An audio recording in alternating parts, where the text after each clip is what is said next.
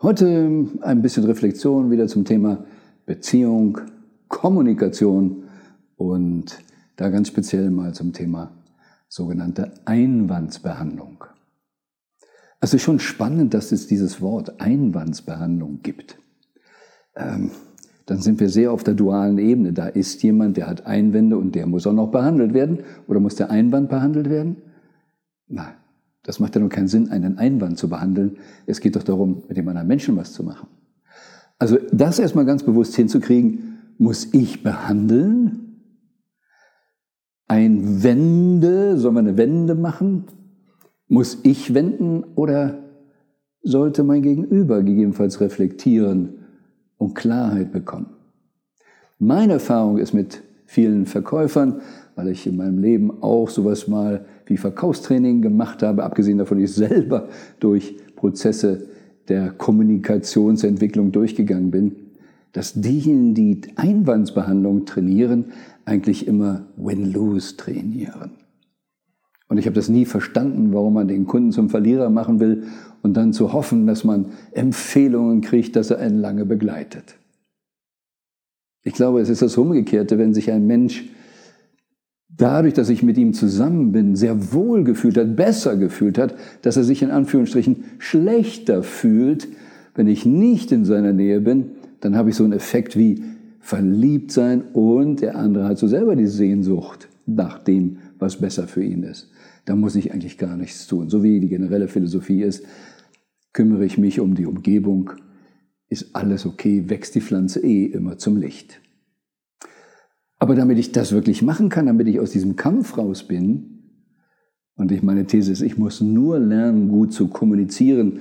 Und wer mal sich mit gewaltfreier Kommunikation befasst hat, da gibt es ja diese verrückte, zumindest erstmal kaum vorstellbare, unglaubwürdige Geschichte am Anfang, dass da der Marshall Rosenberg in Kriegsgebieten war, dort, wo man ihn als Amerikaner beschimpft hat, als Mörder, und er nur, in Anführungsstrichen, nur ruhig blieb, bei sich blieb, keine Einwände behandelt hat, sondern Verständnis gezeigt hat, hingehört hat, um zu verstehen, nachgefragt, um zu verstehen. Eine Stunde später saßen die beiden im Zelt des Arabers und haben gemeinsam gegessen.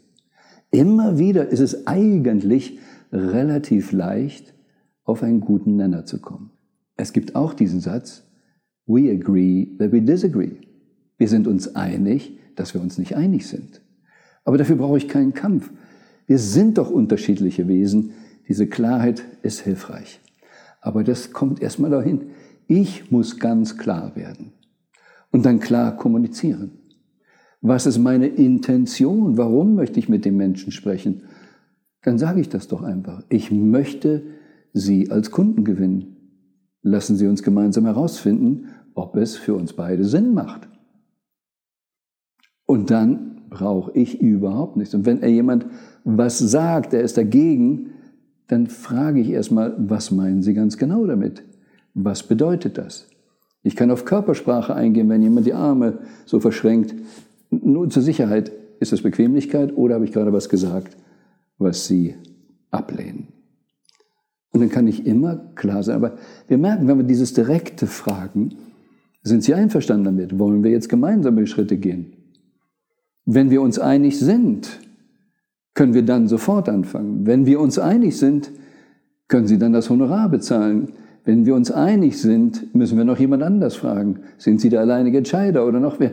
Wir können alles ganz einfach klären und brauchen keine Einwandsbehandlung in dem Sinne. Je klarer wir selber sind, desto leichter ist es auch dem Gegenüber, ganz klar zu sein. Und deshalb habe ich irgendwann mal davon Abstand genommen, irgendwelche Einwandsbehandlungen zu lernen, sondern einfach immer nur besser verstehen zu wollen. Denn, wie wir selber wissen, wenn wir nicht klar sind, ja, dann könnte es ja auch sein, dass mein Gegenüber nicht richtig klar ist. Und das ist ja zwei unklare Treffen, sich umkämpfen. Das ist dann meistens ja ein Win-Lose-Spiel oder sogar ein Lose-Lose-Spiel. Aber wenn ich klar bin und ich natürlich gewinnen will, weiterentwickeln will, dann gestehe ich das dem anderen auch zu. Aber wenn wir uns beide einigen können, so können wir eine Win-Win-Situation schaffen, geht das immer wunderbar. Also, wenn mir jemand sagt, zum Beispiel, keine Zeit, verstehe ich Sie richtig. Wenn Sie Zeit hätten, dann wären wir im Geschäft. Ich muss nur verstehen. Ich muss jetzt nicht sagen, wie viel Zeit es braucht oder dies oder jenes. Ähm, es ist so viel einfacher, wenn wir ganz klar kommunizieren. Wenn ich alle Ihre Fragen zur Zufriedenheit beantwortet habe, sind wir dann im Geschäft. Alles sehr simpel. Ich muss nicht lange drum rumreden, können sehr schnell zum Punkt kommen. Manche Menschen haben gesagt, nee, ich kann nicht so viel Druck machen. Hey, das ist nicht im anderen Druck machen. Klarheit ist sogar Erleichterung. Aber warum sagt jemand, ich kann dem anderen den Druck nicht machen? Weil er selber den Druck empfindet, klar zu sein und deshalb eiern wir dann rum. Also, die Beziehungen werden viel klarer, viel leichter, wenn Art 1 die Essenz klar ist, wenn man selber weiß, was man vom Leben will, wenn man selber genau weiß, warum habe ich jetzt gerade dieses Meeting, dieses Treffen und kann das ganz klar kommunizieren, damit ich auch im Zweifel rechtzeitig wieder gehen kann, wenn es nicht passt.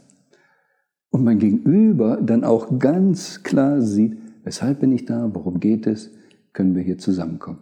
Ich muss keinen überreden, ich will keinen überreden. Ich möchte nur klar kommunizieren, ich möchte Menschen die authentische Entscheidung fällen. Aber da sind sie meistens nicht, weil sie es nicht gelernt haben. Deshalb unterstütze ich gerne diesen Prozess. Aber dann wird unsere Kommunikation untereinander in der Familie, mit Kunden, mit Geschäftspartnern, überall wird sie klarer, wenn wir uns trauen, echt, wahr, authentisch zu sein. Und stellen Sie sich vor, wir würden das alle machen. Dann ist doch logisch, das Beste kommt dann auch.